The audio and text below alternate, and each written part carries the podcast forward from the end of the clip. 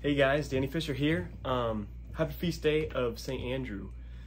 I'm gonna share the gospel for today with you guys. I just got a new iPhone 13 testing out the cinematic camera and it is sick. If you guys haven't seen it yet, just like, look at this. Love it. So, um, today in the gospel, this is what this is what it says here. This is from Matthew, and it's got our uh, our favorite kind of verse here here at Fishers of Men, Matthew four nineteen in it.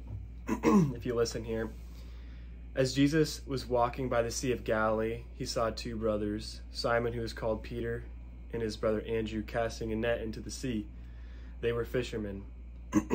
he said to them, "Come after me, and I will make you fishers of men."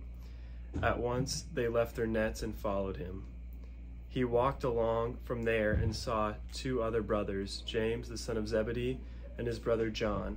They were in a boat with their father Zebedee, mending their nets. He called them, and immediately they left their boat and their and their father and followed him.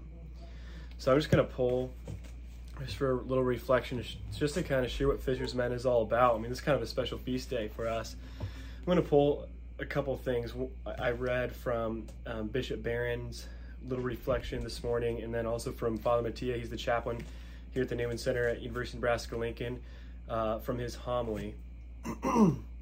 so what Bishop Barron was saying was like, he's like, he emphasized the line, "I will make you fishers of men." Like the beginning of it, "I will make you."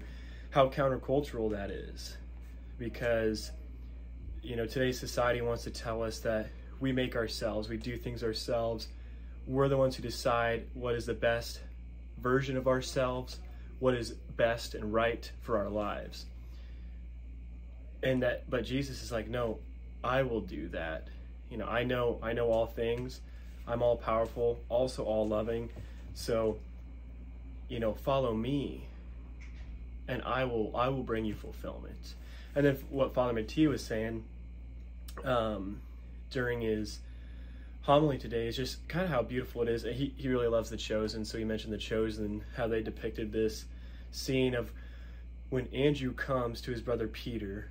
Uh, Andrew, Andrew's brother Peter was the first pope of the Catholic Church, and Andrew had just encountered Christ, and he runs and gets his brother Peter, and says like, like come and, and meet this guy, encounter this guy, and how beautiful that is that Andrew just knew that all all all he needed to do was get Peter to encounter this man and, and he knew it would change his life. I mean, this is the Christ, this is the Messiah. And it got me thinking, that's that's exactly what our apostolate's about. That's what all of our lives are about is we just we need to find a way to get others to encounter Christ. We're kind of the middleman and on mission. We we see those we see our neighbor, the ones we love, and we see God who we love above, above all things, and we just want we just want to bring Jesus to them so they can encounter him because quite frankly it's just hard to do in this world. What the world tells us and what we're surrounded with it's hard to to go encounter him. And so we want to help people um, have that experience because it will change their lives. Because um, i think you know really when you look at mission that way it makes complete sense.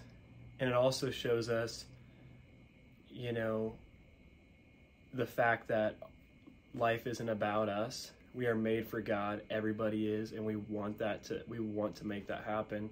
If we, you know, truly the two main things is love God above all else and love neighbor, love our neighbor, um, and see how God wants us to do that in our own unique way. See, like, see how He wants to use us to to do those two things um, and we will we will find peace and joy and everything everything we seek.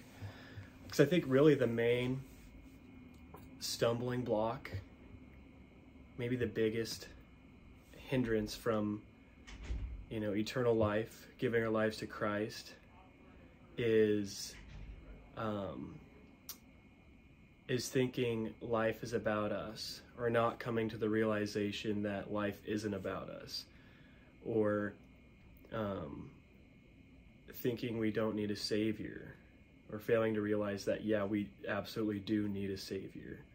pride is what caused Lucifer to fall.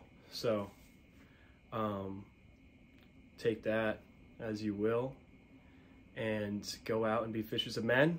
Thank you for listening. Uh, God bless all of you guys.